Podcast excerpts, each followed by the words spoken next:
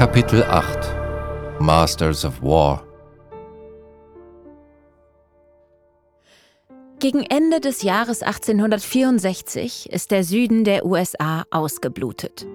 Die entscheidende Schlacht wird um die Hauptstadt der Konföderation Richmond geführt. Der Oberbefehlshaber der Unionsstreitkräfte, General Ulysses S. Grant, hatte sich mit seinen Truppen bis nach Richmond durchgekämpft, belagerte die Stadt und nahm sie schließlich ein. Like Judas of old, you lie and deceive. A world war can be won. Want me to believe, but I see through your eyes, and I see through your brain. Like I see through the water that runs down the drain. Masters of War. Dieser Antikriegssong von Bob Dylan erscheint genau 100 Jahre später und richtet sich an die Parteien des Kalten Krieges. You fasten all the triggers for the others to fire. then you sit back and watch when the death count gets higher. While you're hiding your mansion, while the young people's blood flows out of their bodies and is buried in the mud. Charleston und viele andere Städte der Südstaaten liegen in Trümmern. Die Taktik der verbrannten Erde, wie der Vernichtungskrieg der Union genannt wird, wird seinem schrecklichen Namen mehr als gerecht. Die Truppen der Nordstaaten zogen eine fast 100 Kilometer breite Schneise der Verwüstung durch die Südstaaten. Mensch und Vieh wurden abgemetzelt, Häuser und Farmen in Brand gesteckt.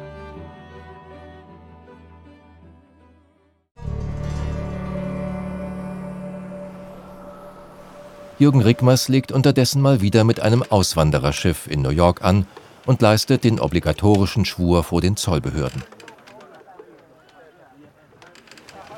Er sieht die jungen Männer und Frauen an Bord seiner Bark, die voller Aufregung und Zuversicht darauf warten, endlich von den Schaluppen an Land gebracht zu werden, um in ihr neues Leben in Amerika zu starten.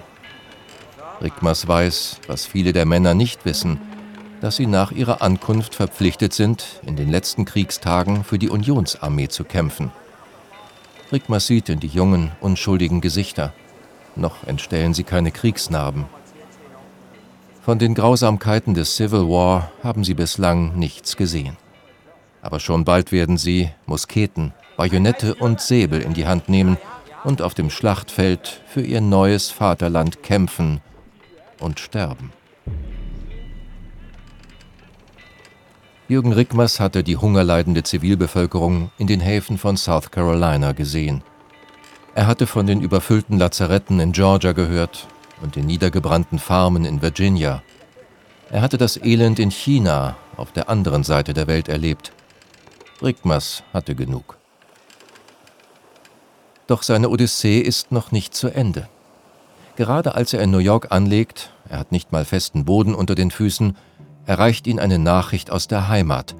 Auch dort ist der Krieg ausgebrochen. Jetzt will er nur noch nach Hause. You've thrown the worst fear that can ever be hurled. Fear to bring children into the world for threatening my baby. unborn and unnamed. You ain't worth the blood that runs in your veins. How much do I know? So lautete die Order des Generalfeldmarschalls Friedrich von Wrangel, als preußisch-österreichische Truppen am 1. Februar 1864 die Eider überqueren und in Schleswig einmarschieren. König Christian IX. von Dänemark hatte wenige Tage nachdem er den Thron bestieg, eine neue Verfassung aus dem Hut gezaubert. Er wollte das Herzogtum Schleswig an sein Königreich Dänemark angliedern. Das empörte die deutsche Nation. Otto von Bismarck, damals preußischer Ministerpräsident, kommt das gelegen. Nun hat er einen Grund, nach Norden zu marschieren. Mit Österreich an der Seite ziehen seine Truppen Richtung Dänemark.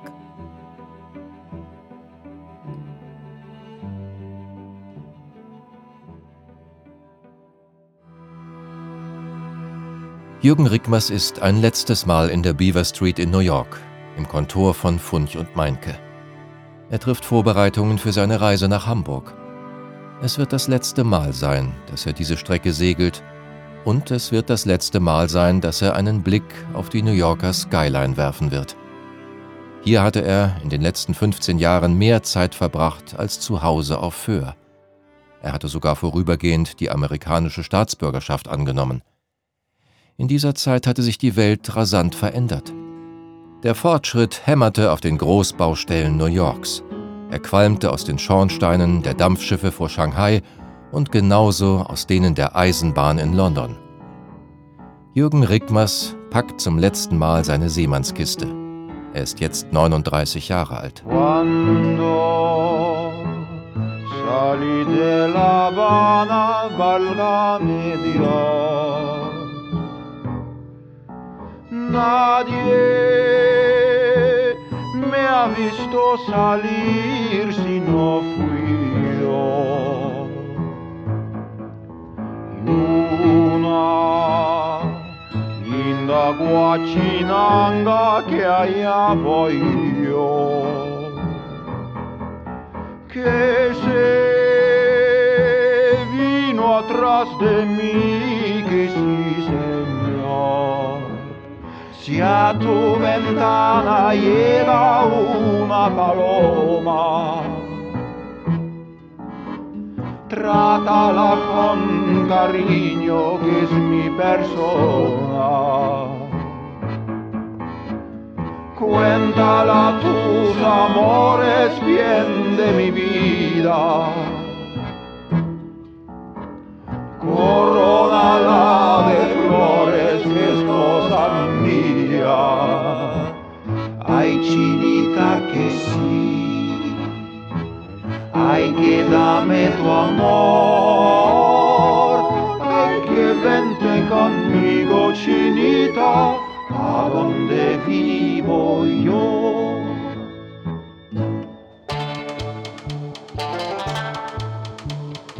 Zur selben Zeit werden Tausende von europäischen Siedlern auf ihre Planwagen steigen und die USA bis in den letzten Winkel erobern. Es ist die berühmte Zeit des Wilden Westens, die allerdings nur 30 Jahre andauert. Die Öffnung der letzten Ureinwohnerterritorien für die Besiedlung durch den Oklahoma Land Run 1889 und das Massaker der US Army an etwa 300 Lakota am Wounded Knee im Dezember 1890 stehen für das Ende des Wild Wild West. Die Ureinwohner werden fast gänzlich ausgerottet. Entweder sterben sie im Kampf oder an eingeschleppten Krankheiten. Viele Persönlichkeiten aus dieser Zeit sind bis heute unvergessen, im Guten wie im Schlechten.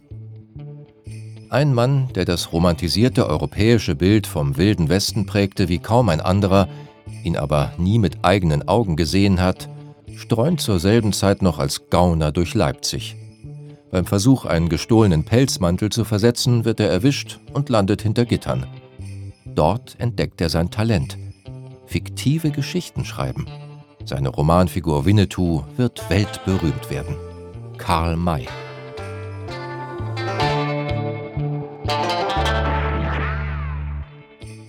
Eine echte Wilde West-Legende hingegen ist da noch ein Rotzbengel.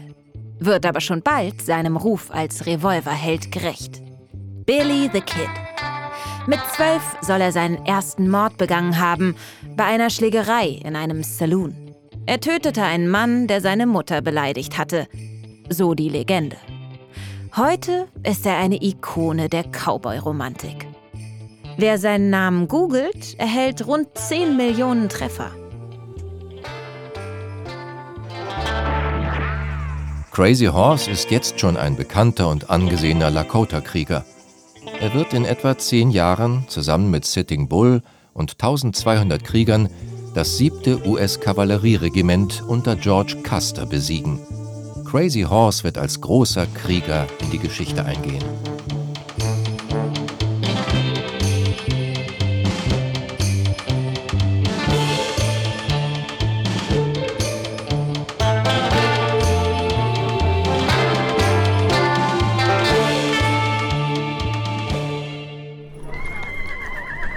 New York hat zum Zeitpunkt von Jürgen Rickmers letztem Aufbruch über 1,5 Millionen Einwohner.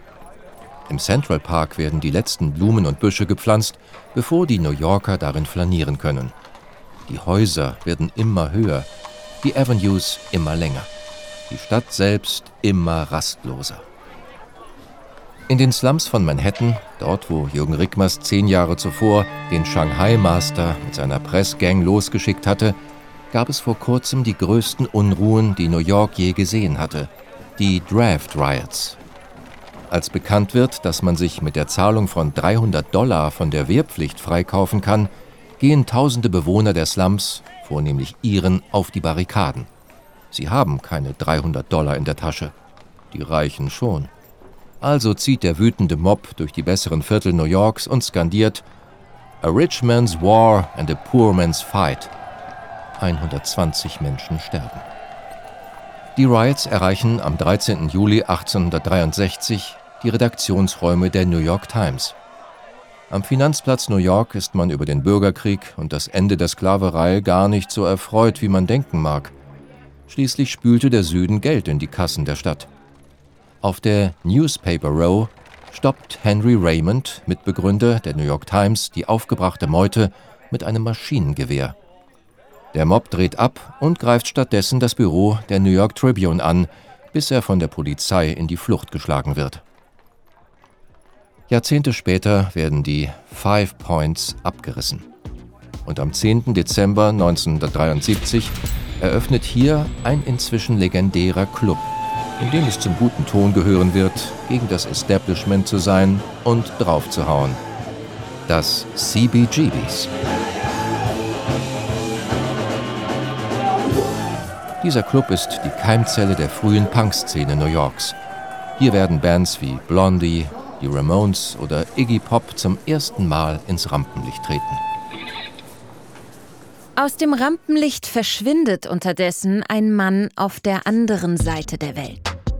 Am 19. Juli 1864 endet in China das Himmelreich des ewigen Friedens.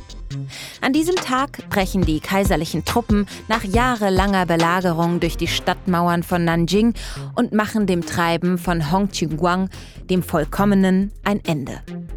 Der selbsternannte Messias hatte sich wenige Tage zuvor das Leben genommen. An den Grundfesten des christlichen Glaubens rüttelt zur selben Zeit in London ein junger Naturwissenschaftler – er stellt die gängige Weltanschauung der Christen auf den Kopf. Charles Darwin. In seinem Werk Entstehung der Arten beweist er, dass es die Evolution war, die die Pflanzen, Tiere und Menschen hervorbrachte und nicht Gott. Darwins Ansichten kommen einem Erdrutsch in der Geschichte gleich, werden Historiker später sagen. Und wenige Kilometer entfernt, in der Londoner St. Martin's Hall, gründet sich am 28.09.1864 eine Gruppe, die sich den Klassenkampf ebenso auf ihre Fahnen schreibt wie den Einsatz für Menschen- und Bürgerrechte. Die erste Internationale. Karl Marx und Friedrich Engels hatten sich persönlich für die Rechte der Arbeiter und Arbeiterinnen stark gemacht und die Bewegung angeschoben. In den Statuten heißt es, diese internationale Assoziation anerkennt Wahrheit, Gerechtigkeit, Sittlichkeit als die Regel ihres Verhaltens zueinander und zu allen Menschen, ohne Rücksicht auf Farbe, Glauben oder Nationalität.